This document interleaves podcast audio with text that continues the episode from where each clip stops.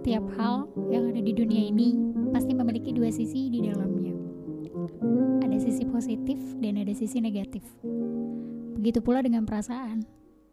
Kita tidak pernah bisa hanya memiliki perasaan bahagia dan selamanya mengabaikan kesedihan. Selamat datang di podcast tempat bercakap yang ke-10. Kita akan membahas mengenai trauma, kesedihan, dan kekecewaan. Selamat mendengarkan. Semoga baik dan bahagia selalu ya.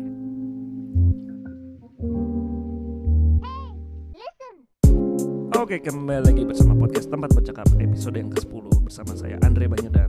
Saya Kevi Arigi. Kali ini kita nggak berdua aja, Kev ya. Yoi, ada Kita- bintang tamu nih. Kedatangan seorang bintang tamu. Boleh dong memperkenalkan dirinya? Halo. Hai guys, apa kabar? Baik. Baik. Ini dengan kakak siapa? Boleh dong cerita-cerita dong. Kenalin diri. Iya, aku Nena Gesta. Kalian apa kabar?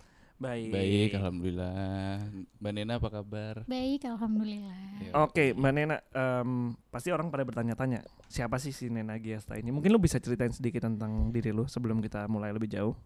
Siapa ya aku? Iya. Kira-kira. iya, boleh dong cerita dikit dong. ya, aku cuma main Instagram aja. Aku juga mahasiswa. Aku juga freelance. Mahasiswi. Oh iya, mahasiswa. Astagfirullahaladzim. Kadang suka kebalik gitu. Sorry, sorry, sorry. Kembali Kayaknya- apa keceplosan? Eh, Nggak, kebalik, kebalik. Sorry. Oke. Udah, Udah, itu itu aja. aja. Oh, oke.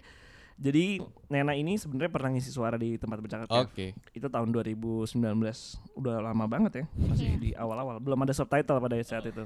Dan lucunya suaranya Nena itu kan gue bikin nek coba lu lagi nangis. Aduh, gue malu ceritanya." deh. Mm. Cerita lagi nangis. Mungkin nanti bisa kita puterin sedikit dan suaranya itu jadi orang-orang komennya pada ini orang ngomong apa sih? Gue tuh Jadi emosi. malah denger ya, ya? gue emosi. Sebenarnya gini. em, emosinya gue tuh emang orang kan lagi nangis. Itu emang kadang-kadang suaranya nggak jelas. Mm-mm. Jadi tolonglah mengerti Iya, sedikit. suka gitu. emang begitulah netizen tuh. Ya itulah. So anyway, Nena Giesta. Jadi gue dengar lu punya cerita yang menarik yang akan diceritakan ke kita, Kev. Hmm, Mungkin nanti pengen kita- sih gue dengerin apa tuh. Hmm, Mungkin nanti kita bisa ngerespon ya tentang cerita si harus dong, Nena harus ini. dong. Moral support. Betul. Jadi waktu dan tempat kita silakan kepada Kak Nena. Jadi apa sih yang ingin lo ceritakan ke kita? Jadi, seperti intro kayak biasa di Instagram ya, gue ngomong selalu Hmm. jadi dan jadi. Oke, jadi eh, permasalahan gue adalah kayak apa yang orang rasain sekarang sih saat ini. Beberapa tahun lalu gue punya trigger gitu. Ya, gue nggak usah sebut lah triggernya apa, tapi ketika gue punya masalah, trigger ini kumat. Oke. Dan kumatnya adalah kayak bikin gue pressure sebenarnya. Kadang juga gue nggak ngerasa, gue nggak ngerasa sakit, tapi hati gue tuh resah banget, cemas Hmm. banget, otak gue tuh overthinking parah, Hmm. mikir yang sampai enggak enggak kayaknya ini gak beres deh, padahal gak ada apa-apa. Sempet juga gue kayak masuk UGD, padahal tuh nggak apa-apa, Hmm. cuman kayak kayaknya kamu kecapean doang deh, soalnya ketika gue mengingat masa lalu itu kembali, masalah itu kembali, gue jadi trauma sih sampai sekarang. Jadi gue berpikir orang itu kayaknya nggak baik deh buat gue. Insecure gue juga makin tinggi kayaknya. Kayak gue takut deh untuk mulai sesuatu lagi. Hmm. Oke. Jadi kalau yang gue tangkap eh, pertama lo ini merasakan yang eh, ada yang dinamakan dengan PTSD, Kev. Itu Oke. post traumatic syndrome disorder. Hmm. Itu ya gangguan trauma lah ya. Mm-mm. Akan satu hal yang terjadi di masa lalu gitu. Em, boleh lanjut lagi ceritanya kan Nena biar kita bisa nangkal lagi. Gue nggak usah cerita tepatnya kayak gimana, tapi ada satu orang ini yang nggak akan gue sebutin siapa. Hmm. Dia membuat gue trauma parah. Hmm. Sampai gue takut untuk memulai sesuatu hubungan dalam pertemanan, Hmm. even itu percintaan ya. Jadi ketika dia membuat trauma ini, setelah itu dia ngilang. Jadi Hmm. untuk ke depannya tuh gue kayak, aduh kayaknya gue gak akan mulai deh. Kayaknya gue takut deh. Nah kemarin itu gue, ya itulah gue gak mau nyebut juga karena nggak enak juga gue nyebut di sini. Gue takutnya dia juga denger kan. Hmm. Mm-mm. Dia membuat trigger gue kumat. Oke. kumat dalam arti tuh kayak aduh kenapa ya gue jadi overthinking mulu nih hari ini dan gue sampai nangis sampai segekan kayak aduh gue capek nih sebenarnya gue capek bukan capek badan kalau capek badan kan kita tinggal tidur kan selesai Mm-mm. urusan Tapi lebih kepikiran ya. iya lebih capek pikiran tuh capek banget kayak aduh gue capek banget overthinking aduh kenapa Hmm. nih hati gue resah mulu nih ternyata emang faktornya itu sampai gue nangis sampai eh kayaknya gue makruh deh puasa gue nih Hmm. ya udahlah gue nangis aja daripada gue tahan karena ketika orang ini datang dia membawa sebuah kebohongan Hmm. Yang harusnya itu nggak terjadi ya kan Hmm. sampai pada akhirnya gue kayak gue sebenarnya mendem sih beberapa hari itu karena gue sebenarnya udah tahu dia tuh kayak gimana cuman kayak gue nunggu timing yang tepat deh untuk ngomong Hmm. akhirnya gue oh my god gue gak kuat deh gue ceritain ini jujur Sumpah, sumpah, sumpah. gue takut nangis lagi ntar yang makro lagi Hmm, hmm, hmm. sampai pada akhirnya gue nggak bisa tidur selama seminggu Seminggu. seminggu full Susah tidur atau lo emang bener-bener gak tidur? nggak tidur sama sekali gue tidur itu sekitar jam 8 jam setengah 10 gue udah bangun. Overthinking terus tuh otak gue aduh ini kenapa sih? Kayaknya gue harus ngomong deh sampai pada akhirnya timingnya pas gue ngomong abis itu gue coba untuk ngobrol lagi sama psikiater gue. Nyari saran juga sama followers gue yang positive thinking ke gue karena mereka nggak pernah ngeliat gue sesedih itu dan senangis itu karena gue orangnya ya ya udah gue happy aja di sosmed kalian kan Hmm. nggak tahu gue kayak gimana aslinya kan Iya. Jadi buat teman-teman yang belum tahu si Nena Gesta ini ya, kalau kita perhatiin dari sosmednya, sosmed dia tuh sebenarnya happy banget, Kev. Iyalah. Mungkin kalau lu buka IG-nya dia nih kayak wah semuanya tuh dia lagi Ceria, tersenyum, ceria, ya. Artinya yang perlu kita tahu di sini setiap orang itu pasti punya masalahnya masing-masing gitu. Betul. Semua Dan- punya uh, they will face their own problems. Betul.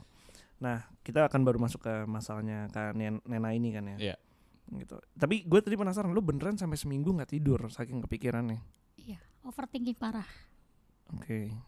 Jadi kalau gue boleh simpelin, eh, boleh nggak? Jadi kayak eh, lo eh, ada masalah dengan seseorang ini, eh, pernah ada sesuatu lah ya. Terus kemudian lo sempet eh, ada apa eh, jarak, kemudian ada kontak lagi, sampai akhirnya lo jadi eh, trauma itu kembali lagi gitu. Bener nggak kayak gitu? Long story shortnya. Eh sebenarnya gini gue baru kenal orang ini gak sampai sebulan Oke. dan akhirnya ketika gue yang tadi gue bilang timingnya pas Hmm. gue ngomong setelah itu gue cabut dan gue nggak mau balik lagi karena ini menyusahkan gue Hmm. karena gue nggak tidur untuk Hmm. untuk cari timing yang tepat untuk ngomong sama orang ini gue sampai nggak tidur Sorry, ngomongnya itu maksudnya ngomong untuk say goodbye kah atau no tapi lebih tepatnya kayak ya don't eh, leave me alone atau jangan ganggu gue lagi atau enggak gue nggak ngomong kayak gitu cuman kebohongan dia yang menurut gue itu bikin gue trigger gue kumat Oh. Oke, oke, oke. Oke, gue simpulin lagi ya. Berarti lo baru kenal sama orang ini selama satu bulan, kira-kira. Yes. Dulu kan, maksudnya dulu ya. iya dulu Dulu satu bulan dan si orang ini memiliki sebuah kebohongan yang em, bisa dibilang nyakitin lo banget, sangat sih sangat yang bikin lo sampai sekarang benar-benar apa kepikiran terus, overthinking. Bener. eh sebenarnya kalau sekarang sih gue sudah berusaha untuk ya Hmm, udahlah mengalahkan. gitu kan Oke.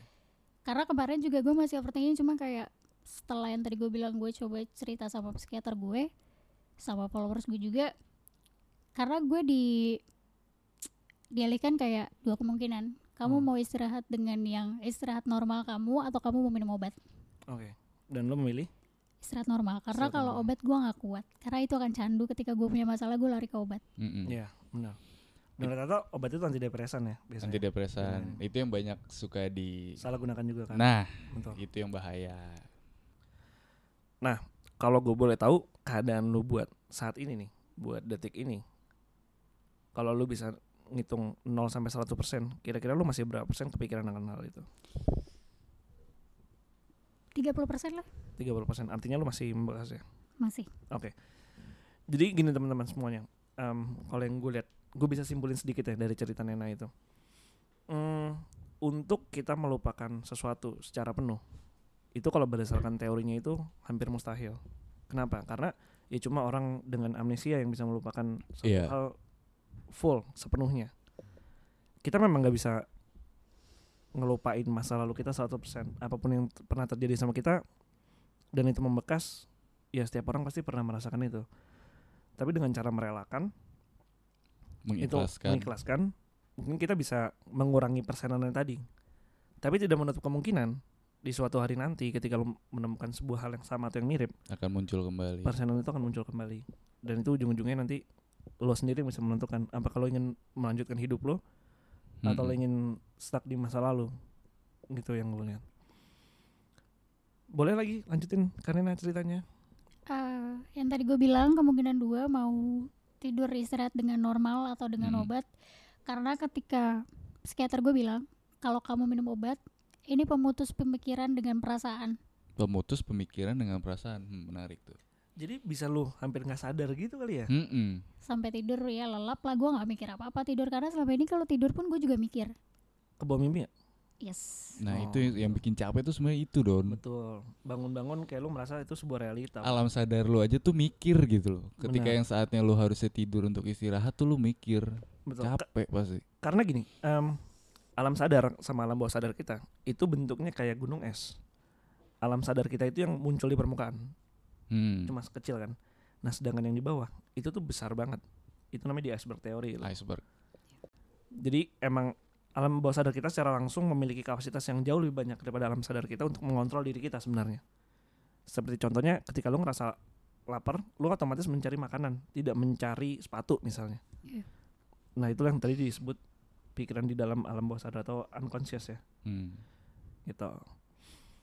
Ya silakan. Sorry lanjut. Setelah akhirnya gue memutuskan untuk ya udah gue coba normal aja deh. Sebenarnya susah sih.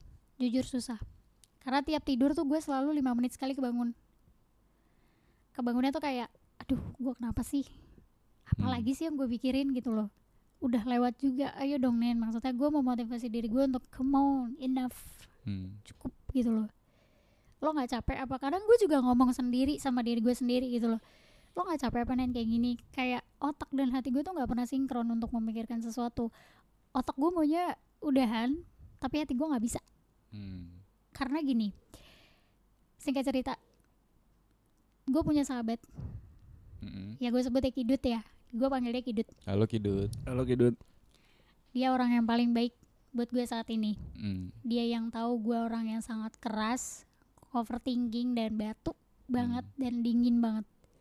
Tapi ketika gue punya masalah gue akan berbalik dari itu semua. Gue akan overthinking lebih parah berlipat-lipat. Terus dia bilang lo tuh harus jadi orang yang realistis aja nggak usah terlalu baik sama orang karena dia menilai gue tuh terlalu baik sampai terlalu baik gue tuh disalahartikan sama semua orang Hmm.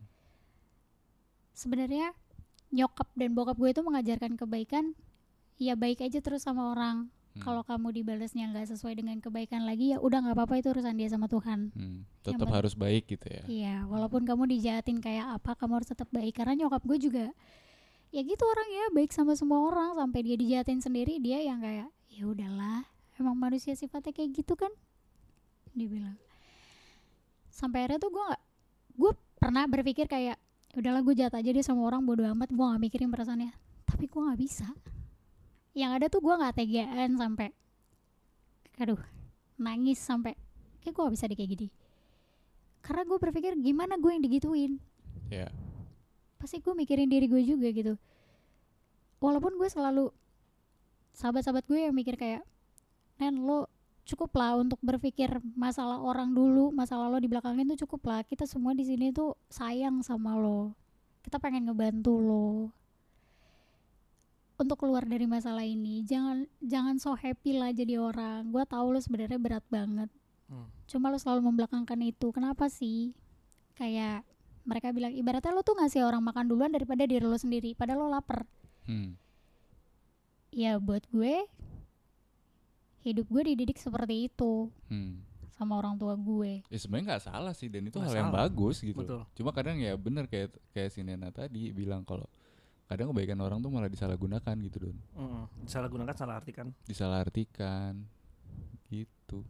capek sih sebenarnya Hmm. dijahatin sama orang tuh capek sebenarnya cuman ketika yang tadi gue bilang gue berpikir ya udah gue jahatin balik aja deh gampang kok kalau gue mau jahatin orang balik ya kan apalagi Iya. kasarnya lo punya duit lo bisa nyuruh orang buat jahat kan tapi buat apa wasting time untuk hal kayak gitu karena gue percaya dengan suatu kebaikan pasti nanti ada waktunya lo akan dibalas kebaikan juga Amin pasti. asal sabar aja sih mau sabar walaupun lo harus dilalui dengan kejahatan dengan kebencian Hmm. Dengan yang bikin low pressure cuman ya ya udah gue intinya tetap akan melakukan kebaikan walaupun gue disalahgunakan kebaikan itu dimanfaatin dalam ya semuanya sih Kayak karma ya Don ya, kayak yang kita bahas kemarin deh. Di episode ke-6 Yoi. kita sudah membahas tentang karma. Mm-mm. Boleh disingkat cerita aja Kev tadi. Opening lu yang kemarin tuh bagus banget tuh Kev. Jadi untuk karma itu adalah jadi karma itu adalah sebuah cara alam mengembalikan apa yang telah kita berikan kepadanya. Jadi kalau di sini posisinya adalah Nena berbaik ke- uh, hati kepada orang-orang lain meskipun tidak selalu mendapatkan apa ya yang baik juga ke dianya. Tuh. Tentunya cepat atau lambat deh itu akan berbalik ke lo sih Net. Selalu yakin akan hal itu. Jadi never lose faith, never lose hope. Jadi di episode ke-6 gue udah cerita juga kalau misalnya ketika lu membantu seorang lu jangan pernah mengharapkan apa pun. Itu akan kembali ke lo gitu. Ya itu akan kembali dengan caranya alam Caranya sendiri. itu sendiri gitu. Kalau gua ngelihat si Nena pada saat ini, ini gue kaitin sama teori lima tahapan kesedihan, Gav. Apa tuh? Ada namanya five stages of grief atau lima tahapan kesedihan. Itu si Kubler-Ross yang eh, invent menemukan teorinya. Dalam mengalami tahap kesedihan, setiap manusia itu memiliki lima fase di dalamnya. Gue nyebutnya DABDA. Fase pertama adalah denial. Denial adalah ketika lu tidak menerima dengan hal itu. Nena waktu pertama kali diberikan kebohongan itu pasti dirinya secara nggak langsung itu pasti mendinai. Hmm. Hah, gue dibohongin, Hmm. ya kan masih nggak percaya gitu loh, ya kan. Dia mencari tahu mencari tahu, akhirnya dia memasuki tahap yang dinamakan dengan anger. Dia udah tahu nih Marahan dia ya, dimarahin, eh, dia dia udah tahu dia dibohongin, dia bakal marah nih.